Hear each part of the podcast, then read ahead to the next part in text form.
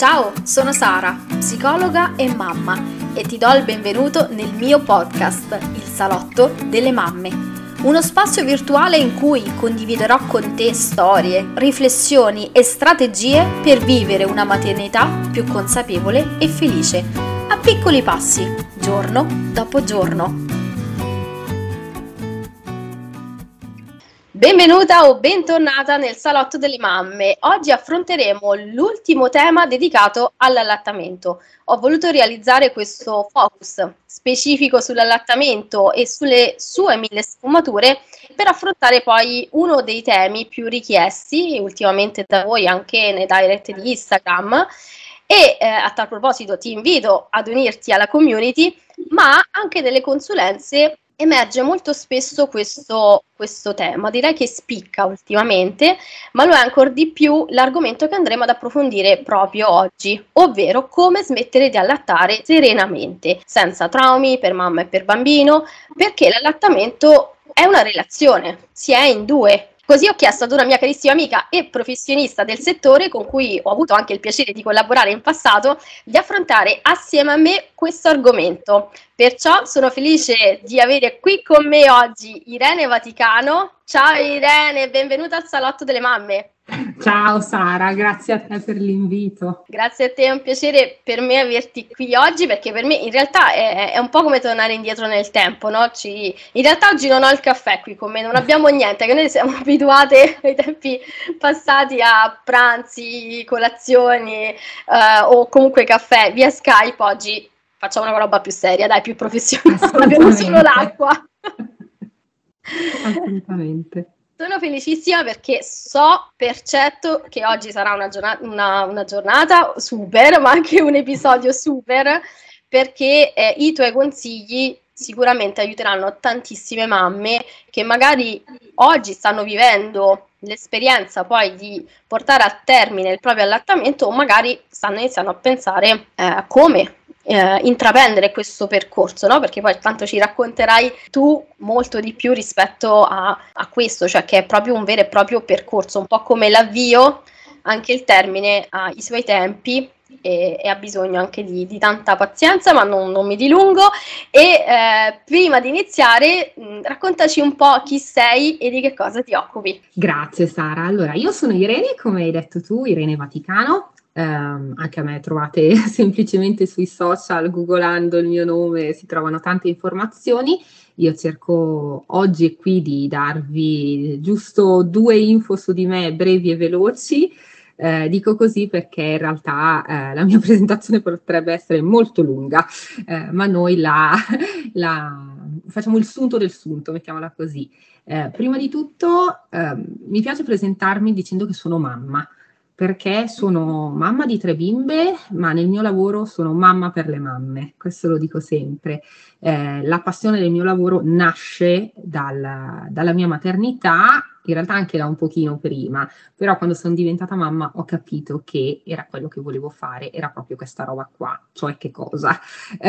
io nasco come infermiera, mi sono laureata nel 2011 e già durante il corso di laurea avevo capito che mi sarebbe piaciuto lavorare in campo materno-infantile e eh, effettivamente una volta laureata da lì a poco ho iniziato a lavorare in pediatria, quindi in un ospedale, ho scoperto l'allattamento al seno, ho scoperto il baby wearing grazie a una mamma che ho incontrato in pediatria e eh, nel corso degli anni appunto ho sempre fatto, ho letto libri, eh, fatto corso di aggiornamento, eccetera, cercando di approfondire sempre di più questi, questo aspetto e questi aspetti della diade mamma-bambino.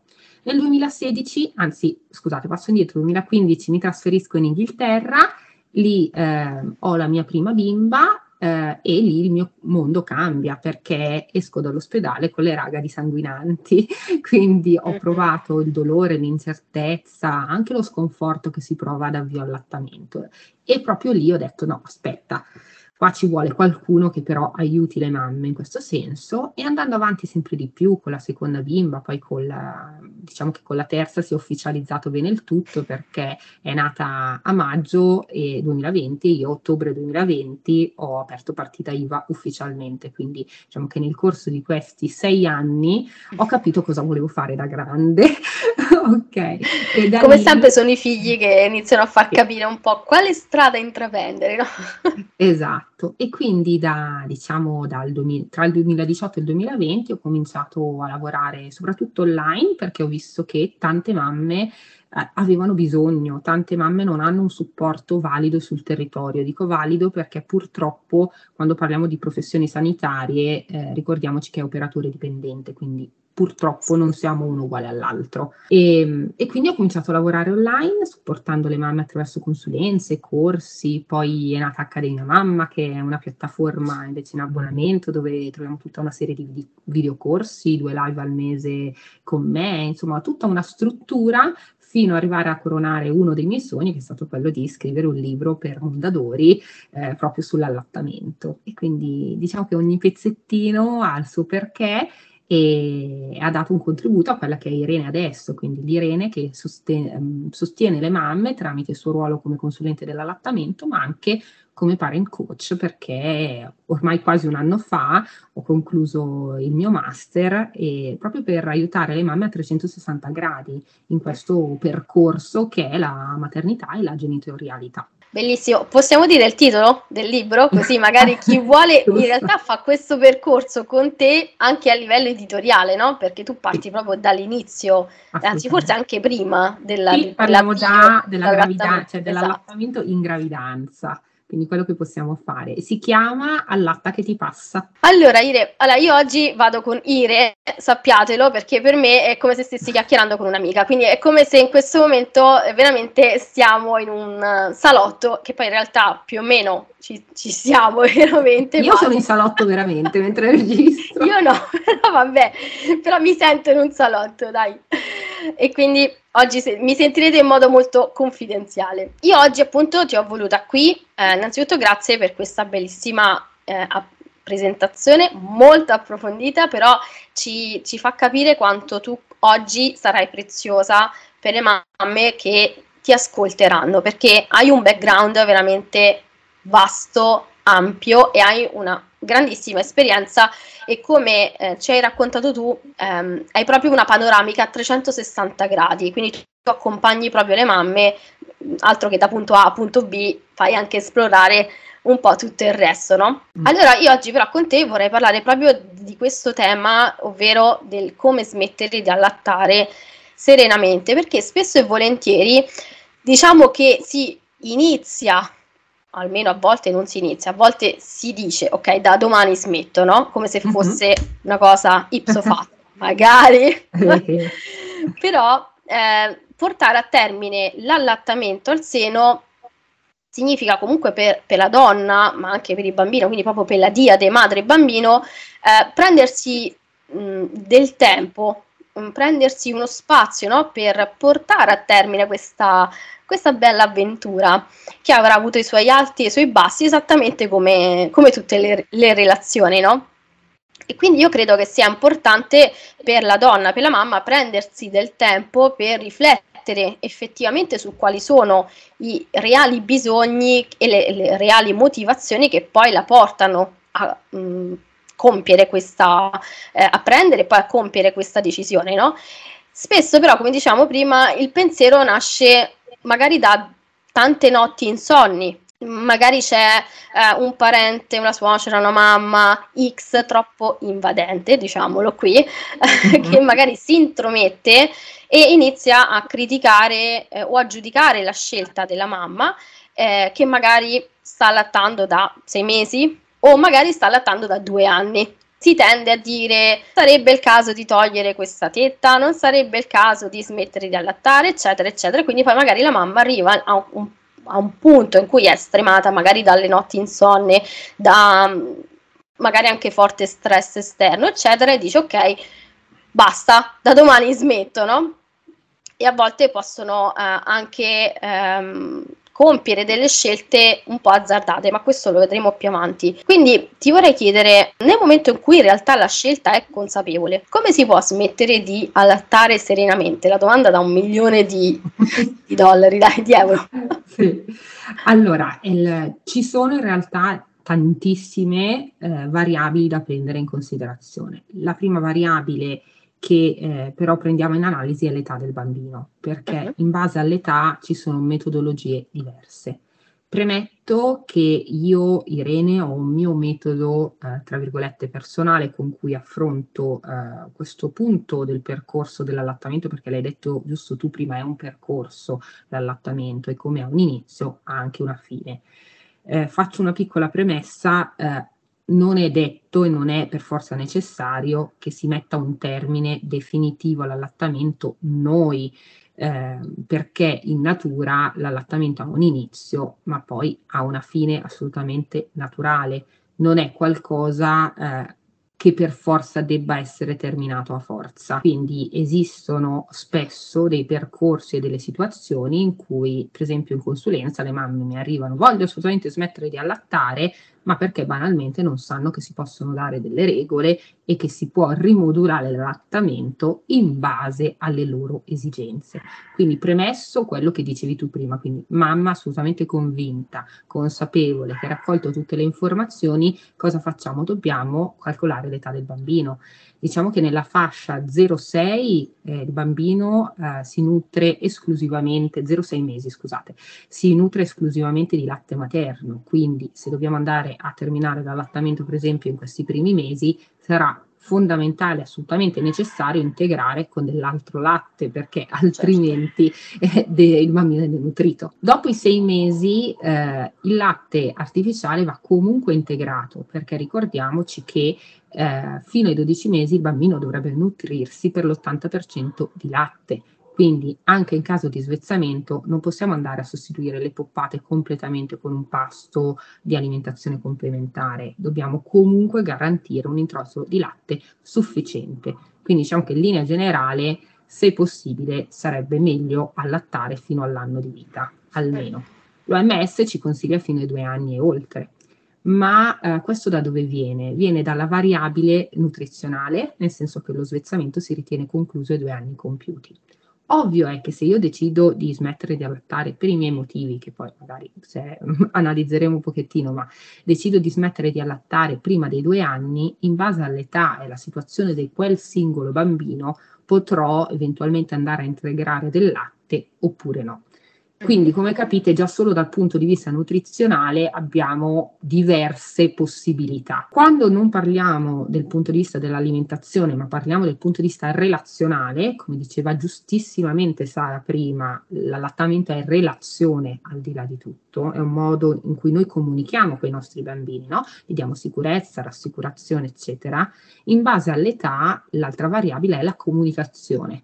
Quindi come glielo dico a un bambino di un anno che è ora di smettere, cioè di terminare questo allattamento, come glielo dico a un bambino di 2, 3, 4, 5 anni, ok? Perché tra l'altro, parentesi, in natura l'allattamento termina in maniera assolutamente fisiologica tra i 3 e i 5 anni di vita, quindi nel senso di per sé tempo ce ne sarebbe dal punto di vista del bambino ma non immaginiamoci un bambino di tre anni che ciuccia la tetta dieci volte al giorno.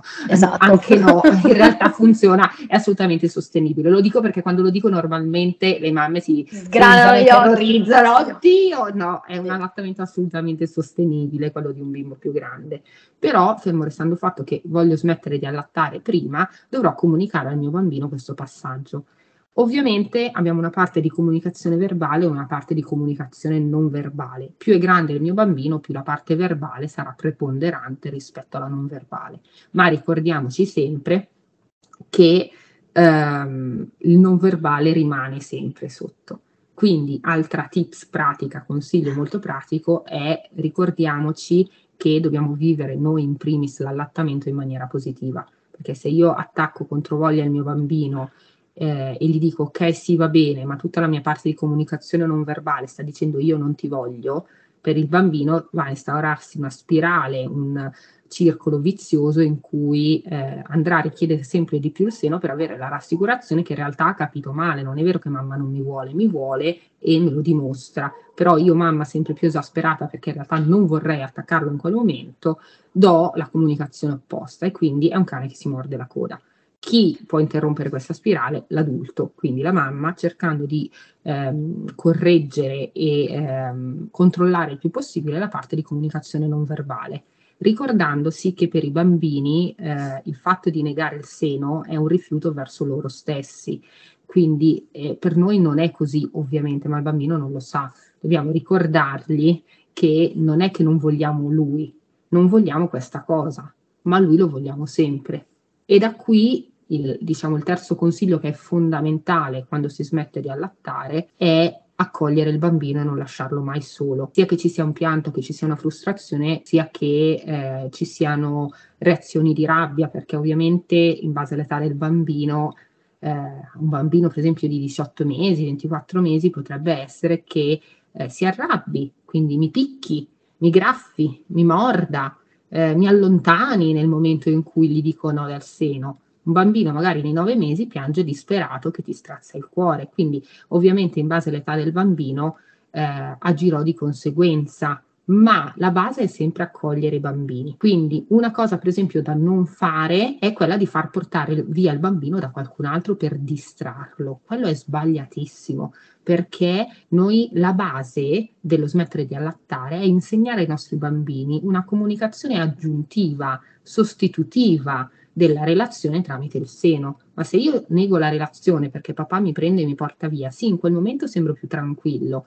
Peccato che però mi manca la mia mamma. Peccato che però mi è passato il messaggio, te la porto via, ti esatto. porto via da lei. E allora vado a minare ancora di più la base della relazione mamma-bimbo. Esatto, aumentando poi, aggiungo solo una cosa, no? giustamente l'ansia della separazione, no?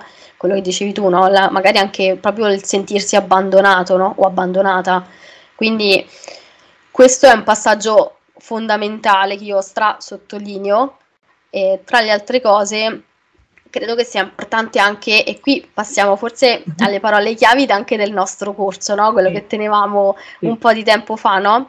quanto sia importante no? la motivazione, questa era una delle parole chiavi no?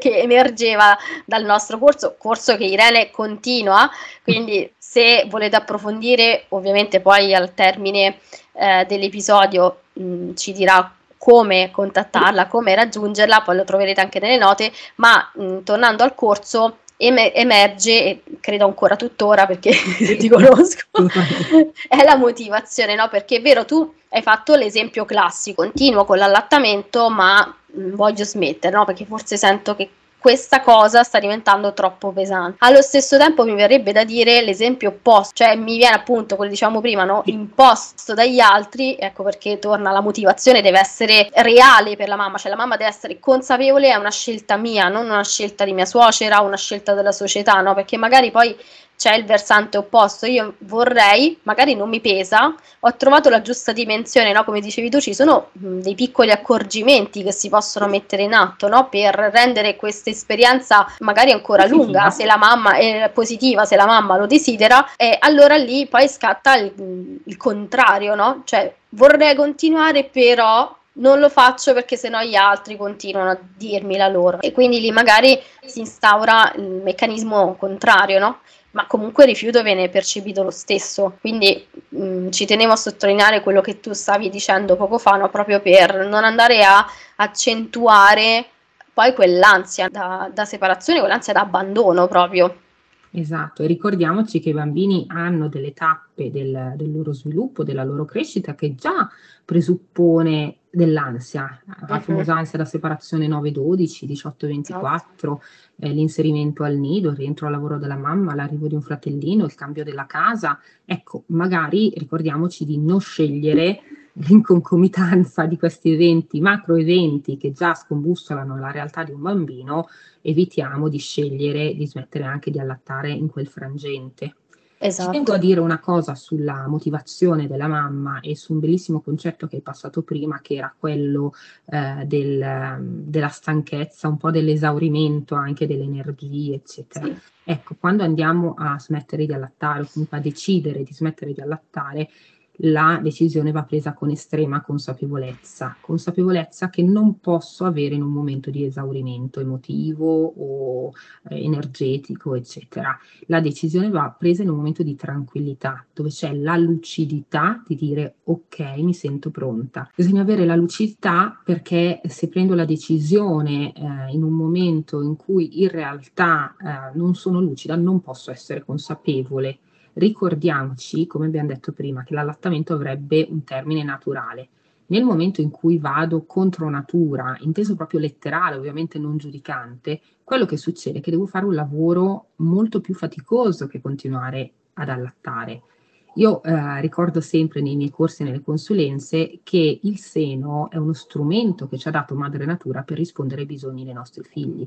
Quindi seguendo questo, eh, la nostra vita è semplificata, non è peggiorata o diciamo livello advanced di difficoltà, anzi la tetta è un po' la panacea di ogni male, ma non c'è nulla di sbagliato in questo, è proprio uno strumento che ci è stato dato, strumento che non per tutti è valido allo stesso modo e per la stessa diciamo, durata. Questo ci mancherebbe, ma è proprio per questo che è fondamentale che la decisione la prendiamo noi e non che veniamo spinti da qualcun altro a prenderla, perché altrimenti la violenza è innanzitutto nei nostri confronti come mamme, non solo nei confronti del nostro bambino. No? Allora, abbiamo visto più o meno, insomma, ci hai dato un bel po' di, di spunti di, di, riflessione, ma anche spunti da cui iniziare a partire. Concretamente, però, no? se ci puoi dare dare qualche consiglio? Eh, allora. Come può una mamma eh, evitare degli ingorghi magari uh-huh. Quando smetti di allattare senza rifarsi magari a quei metodi fai da te, no? Cioè i cerotti, no? le cose poi tra- che poi mettono in blackout tutto e tutti praticamente, che spesso appunto sono pericolosi e dannosi sia per la mamma che per il bambino. C'è qualche suggerimento che ci puoi lasciare oggi per evitare magari qualche, qualche ingorgo, qualche difficoltà Ecco. Uh-huh. Assolutamente sì. Allora, partiamo dal presupposto che se la produzione di latte è calibrata, quindi parliamo uh-huh. di un allattamento avviato, tutto diciamo sereno da questo punto di vista, se eh, rispetto ai tempi del mio bambino e quindi faccio le cose con gradualità, eh, non avrò mai un ingorgo né una mastite. Quindi normalmente nei percorsi che io seguo Mm, non mi è praticamente mai capitato di dover dire come gestire un ingorgo in realtà, perché mm-hmm. se lo si fa con gradualità il seno si calibra e non ce n'è necessità. Ci sono però alcuni casi che ho seguito dove la mamma aveva un po' di iperproduzione, dato magari da un problema alla tiroide, piuttosto che a una caratteristica sua personale o magari eh, allattava dei gemelli e stavamo smettendo un allattamento gemellare, no? Quindi ci sono dei casi in cui la mamma produce un pochino di più e anche facendo le cose gradualmente il seno fa un po' fatica a calibrarsi. In questo caso il consiglio è veramente semplicissimo, ma è quello che vale per tutte. Cioè andiamo a fare un po' di spremitura manuale nel momento in cui sentiamo che il seno comincia a essere un pochino teso. Eh, uh-huh. Se in quel momento non possiamo attaccare il bambino perché nel nostro percorso si prevede che quello non è un momento consono, dato da mille fattori, ok? Sì. Allora eh, spremo però manualmente, cioè è importante non usare il tiralatte in questo caso perché il tiralatte andrebbe a drenare eccessivamente il seno andando a dare un feedback di produzione, mentre andare a spremere toglie solo un pochino l'eccesso permettendo al fil, che è una proteina enzimatica contenuta all'interno del latte, che è il fattore di inibizione della lattazione, di essere diciamo, riassorbito a livello dei dotti mammari e passare il messaggio che è ora di stoppare la produzione cioè contrasta il messaggio della prolattina, che invece è l'ormone che ti dice produci il latte, che va in continuum praticamente uh-huh. finché si allatta, con dei picchi ovviamente tra giorno e notte, ma eh, noi continueremo a produrre latte finché il fil non permane all'interno del seno in quel momento dici guarda stoppa perché sennò qua scoppiamo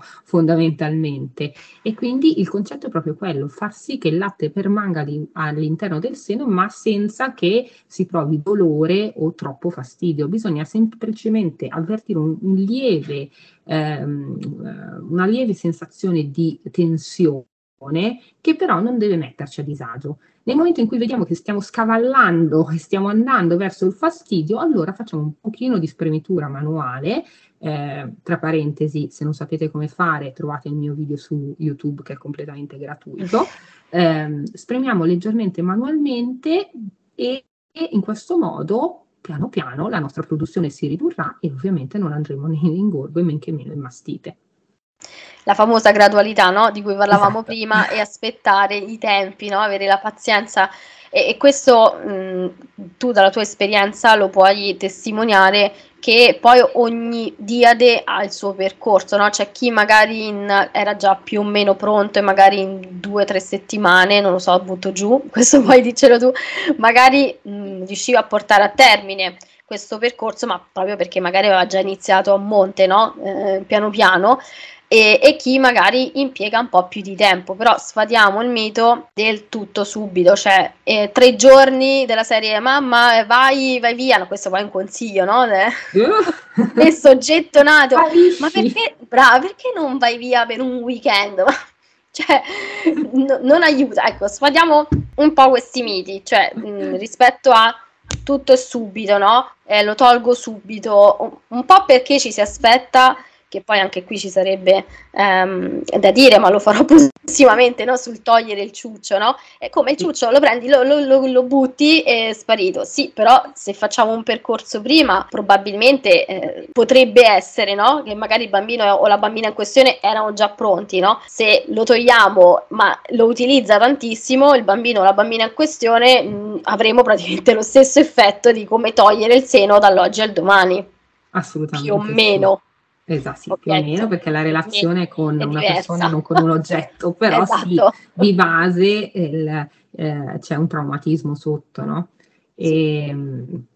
e, invece, invece, va fatto esatto in maniera comunque graduale. Ci sono bambini che sono più pronti, bambini che sono meno pronti, e io faccio sempre l'esempio mio personale, eh, perché appunto come vi dicevo prima, io ho tre bimbi bimbe, eh, tre bimbe allattate al seno, di cui le prime due allattate in tandem. Per chi non sapesse cos'è il tandem, io sono rimasta incinta della mia seconda figlia, che la prima aveva nove mesi. Quindi ho allattato per tutta la gravidanza e poi ho allattato anche una volta che la mia seconda figlia è nata e ho allattato finché sono rimasta incinta della terza. Arrivata a quel punto il mio corpo era un po' provato, giustamente, e non stavo benissimo e ho deciso che dovevo smettere di allattare, per quanto in realtà io mh, non è che non fossi pronta, ma non era una cosa che mi apparteneva, non era qualcosa che volevo, ma me lo stava richiedendo fisicamente il mio corpo. Quindi è stato calato da qualcun'altra da qualcun altro questa decisione, ehm, però andava fatto, quindi io ho capito che era ora. Le mie bimbe avevano tre anni e mezzo e 21 mesi, quindi due età molto differenti, ma paradossalmente stessa mamma, stesso allattamento, erano pronte in maniera diversa a questo termine. Rebecca, che è la mia seconda, che appunto era la piccolina in quel momento, eh, in realtà si è staccata in tre giorni i famosi tre wow. giorni, ma si è staccata da sola perché ha trovato innanzitutto un sostituto che era il dito in bocca, quindi uh-huh. si è mhm. messa il dito in bocca, sostituto di suzione ed era tranquilla.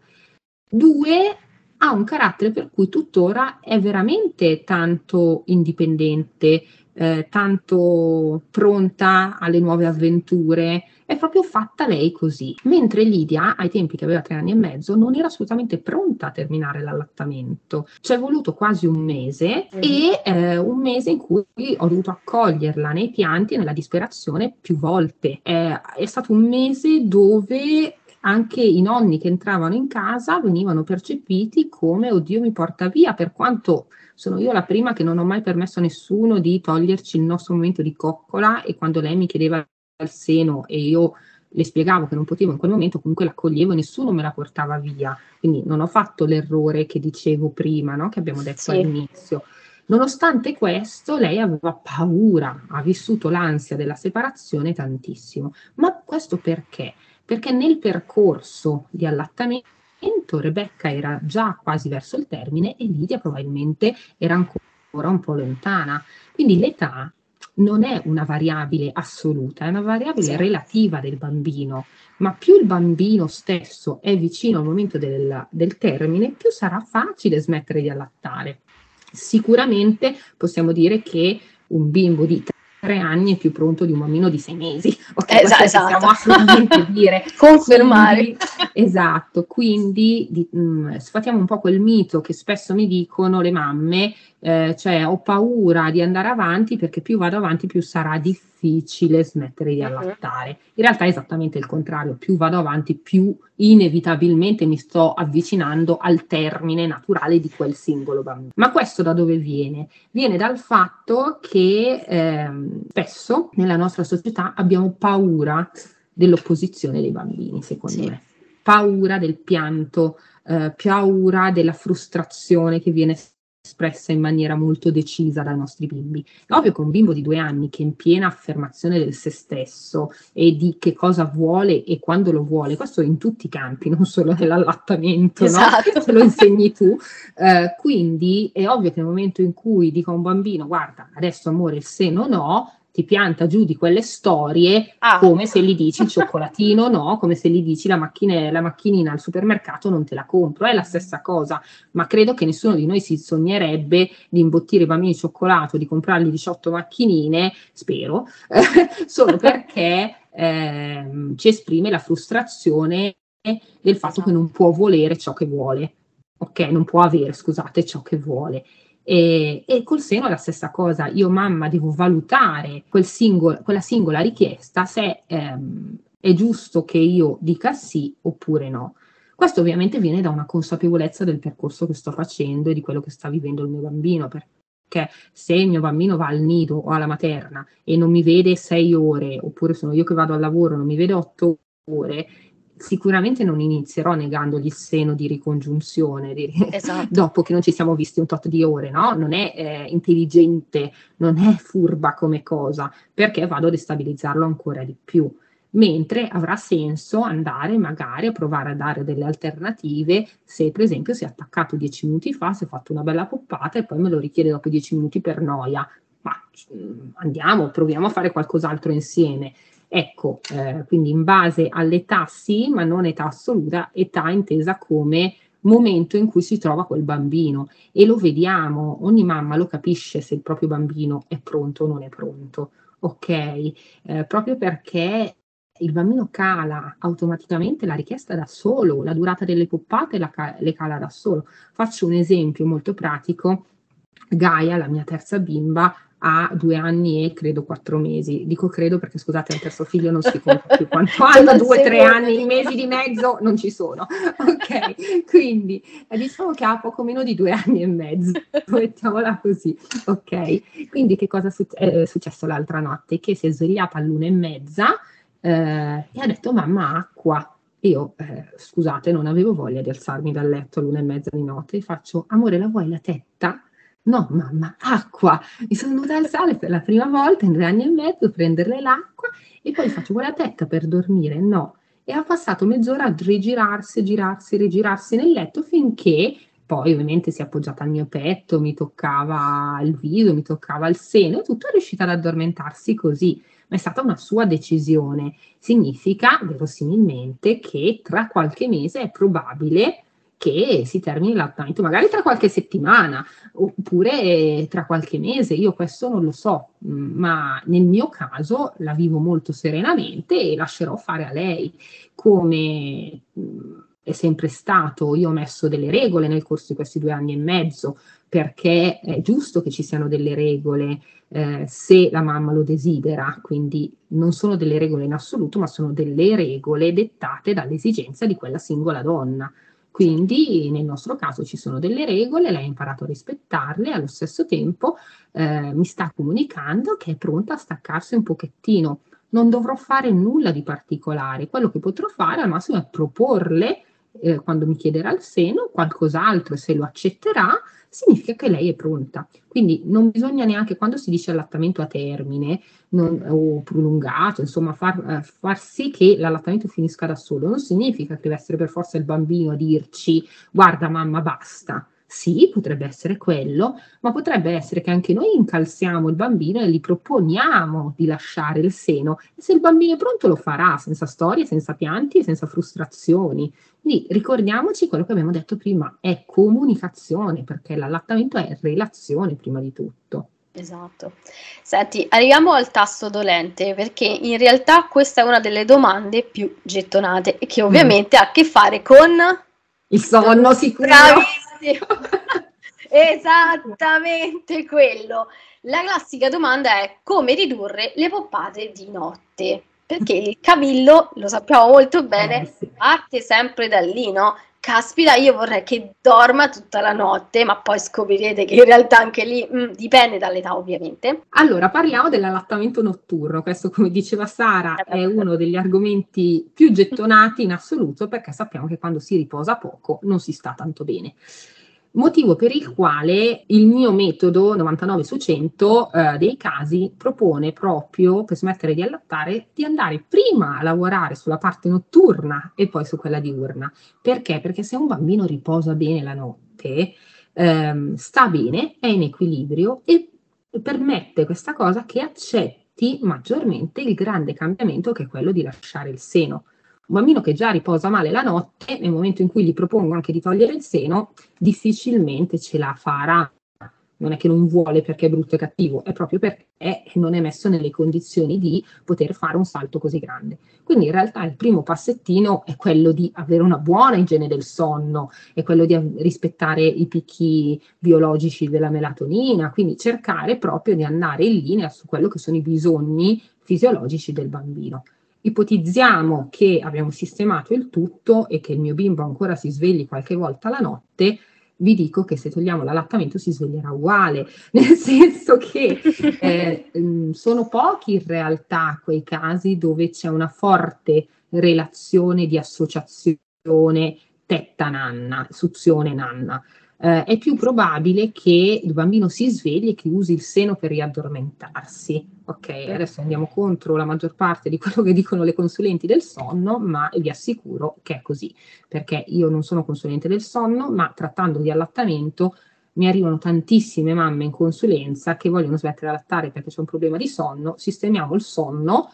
e poi non vogliono più smettere di allattare. Esatto. Quindi, esatto, perché come ci diceva Sara prima, dipende dall'età anche ricordiamoci che la produzione totale di melatonina ce l'abbiamo intorno ai tre anni, quindi è normale e fisiologico che fino ai tre anni ci siano dei risvegli dei bambini. Quanti e come, quelle sono variabili in base a 1500 cose, di cui non analizziamo oggi perché parliamo no, no. di trattamento, però ehm, per eh, ipotizziamo che eh, vogliamo togliere l'allattamento notturno magari c'è anche un'esigenza. Per esempio, nei bambini reflussanti, dopo il sesto mese di vita, c'è indicazione a togliere le poppate notturne, perché tanti risvegli sono indotti proprio dal reflusso e quindi dobbiamo cercare la notte di lasciare lo stomaco quanto più vuoto possibile.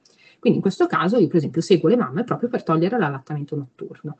Ricordiamoci che eh, per togliere l'allattamento notturno il fabbisogno nutrizionale del bambino deve essere ben risposto nella parte diurna, quindi non, pot- non possiamo togliere l'allattamento diurno prima e poi togliere quello notturno, bisogna fare l'esatto opposto, quindi prima si lavora sulla notte e ci si garantisce che la quota di latte nutritivo nutrizionale sia ehm, risposta durante il giorno e allora poi posso togliere quelle notturne. Per toglierlo innanzitutto il primo passo è quello di andare a fare una dissociazione del seno in fase di addormentamento. Da eh, come dipende dal bambino e dalla situazione, quindi io in questo caso mi sento di dire che posso dare proprio due casi tipici, ma poi andrebbe costruito su misura questa certo. cosa qua.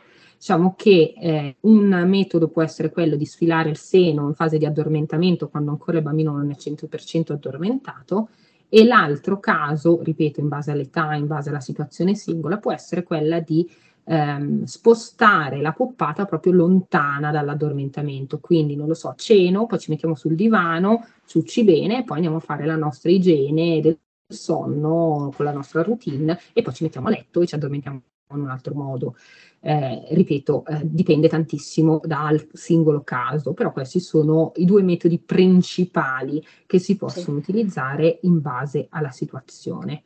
Eh, una volta che abbiamo consolidato l'addormentamento senza seno, e qua diamo una tempistica minima di due settimane perché, perché un'azione diventi una routine, più o meno quello ci vuole, allora possiamo cominciare ad andare a rispondere ai svegli notturni con lo stesso metodo di addormentamento che abbiamo proposto la sera, quindi senza seno, però deve essere qualcosa già di consolidato. Io ricordo sempre, per togliere il seno, quindi per togliere qualcosa, dobbiamo far sì che ci sia un'impalcatura, una struttura preesistente che non fa crollare il tutto.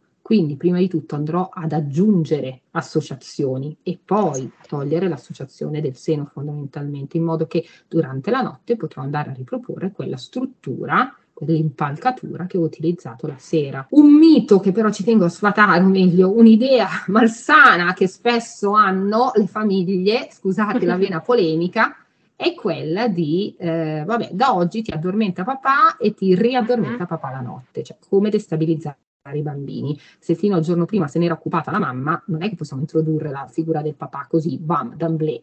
Il papà eh, deve essere presente innanzitutto nella parte del care e quindi non solo nella parte del gioco ludica, ma anche della presa in carico, della cura. Deve essere presente nella quotidianità del bambino, deve occuparsi di lui anche esclusivamente, quindi mamma fa altro, mamma va via, si prende i suoi tempi, eccetera, papà deve essere riconosciuto come caregiver. E non è una cosa scontata.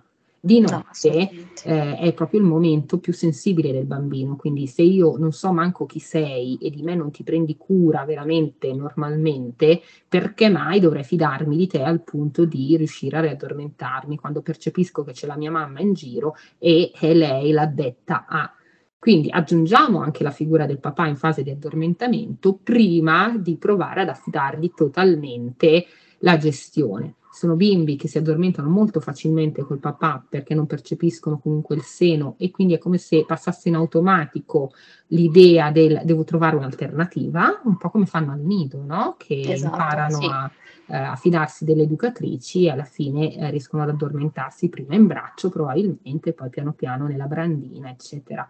E la stessa cosa è col papà. Ma ricordiamoci che finché è presente la mamma è assolutamente normale e fisiologico che vogliano lei.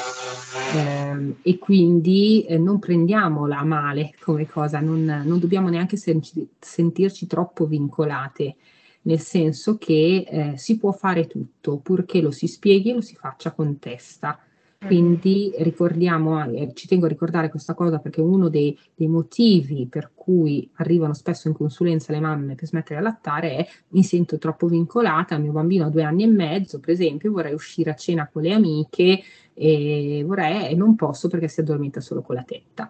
Questo in realtà non riguarda voi e l'allattamento, riguarda la fiducia e la relazione che il bambino ha con la persona che si prenderà cura di lui quando voi non ci siete.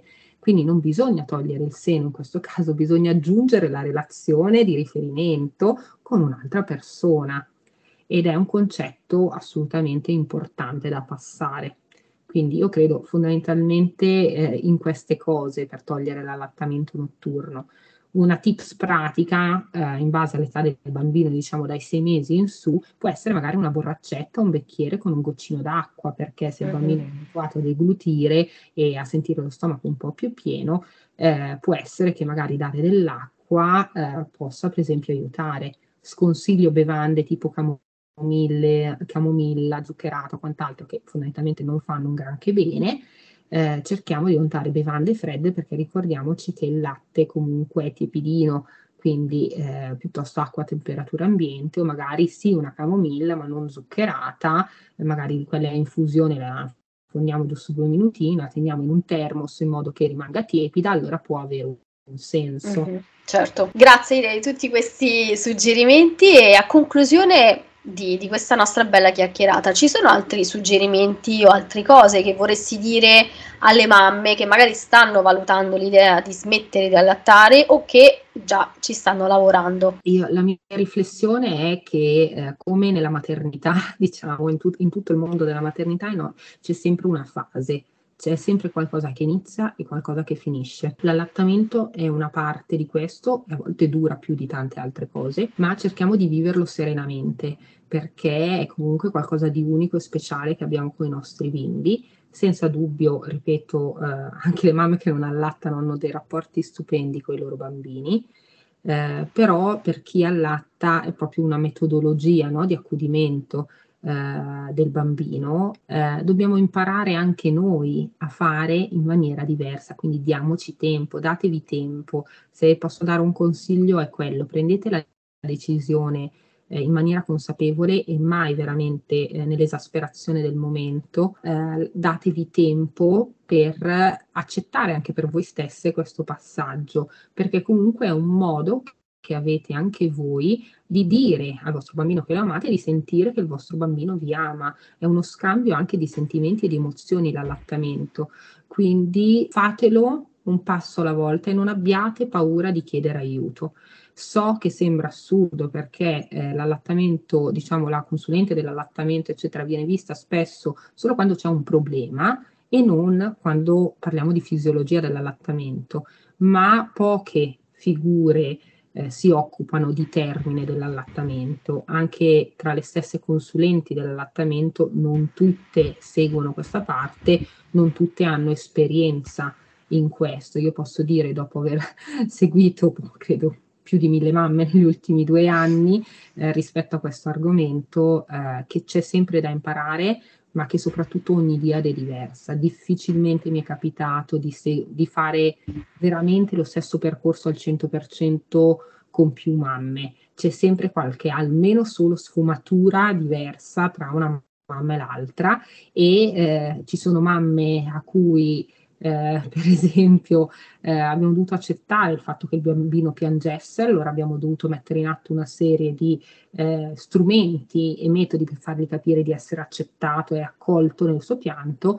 Eh, ci sono bambini che non hanno pianto mai né una volta né un giorno né fatto un capriccio perché, perché siamo riuscite e lui era pronto. Mhm. Quindi chiedete aiuto se avete bisogno. Grazie mille Irene per questa bellissima chiacchierata e dove ti possono trovare le mamme o i papà in ascolto? Mi trovate sicuramente su Instagram che è il metodo un pochino più quotidiano, mettiamola così, e mi trovate come irene.vaticano ma casa mia è il mio sito, quindi www.irenevaticano.com dove c'è un blog eh, che è sempre attivo, quindi trovate consigli di vario genere tipo approfondimenti e poi in ultimo mi trovate anche sul mio canale YouTube dove non solo condivido diciamo tips professionali ma condivido anche un po' la mia vita da mamma con le mie bimbe eh, per cercare di essere di ispirazione un po' per tutti, papà, mamme e bimbi. Ad ogni modo, qualsiasi cosa troverete tutto nelle, nelle note dell'episodio, così se in questo momento siete in macchina, non potete prendere appunti, siete interessati a scoprire eh, qualcosa in più di Irene, vi lascio tutto nelle note e, e lì troverete tutte le informazioni eh, necessarie per conoscere e approfondire la figura anche professionale di Irene per conoscere ovviamente anche Irene. Io Irene ancora ti ringrazio tantissimo per questa chiacchierata perché sono certa che sarà utile a tantissime altre mamme. A tal proposito, se vi è tornato utile, ma sono certa che è così. Eh, condividete questo episodio con chi eh, magari sapete che ha bisogno o sui social e ovviamente taggateci entrambe, ci siamo entrambe su Instagram, quindi taggateci esatto. entrambe, ci farà super super piacere. Io ancora gra- ti ringrazio tantissimo Irene per, per, questa chiacchierata e sicuramente ci rivedremo per altri anche approfondimenti. Assolutamente. Grazie a te Sara e un saluto a tutte le mamme. Io anche vi saluto e a questo punto vi auguro una buona giornata, una buona notte a seconda di quando avete ascoltato questo episodio e ci vediamo la prossima settimana. Ciao!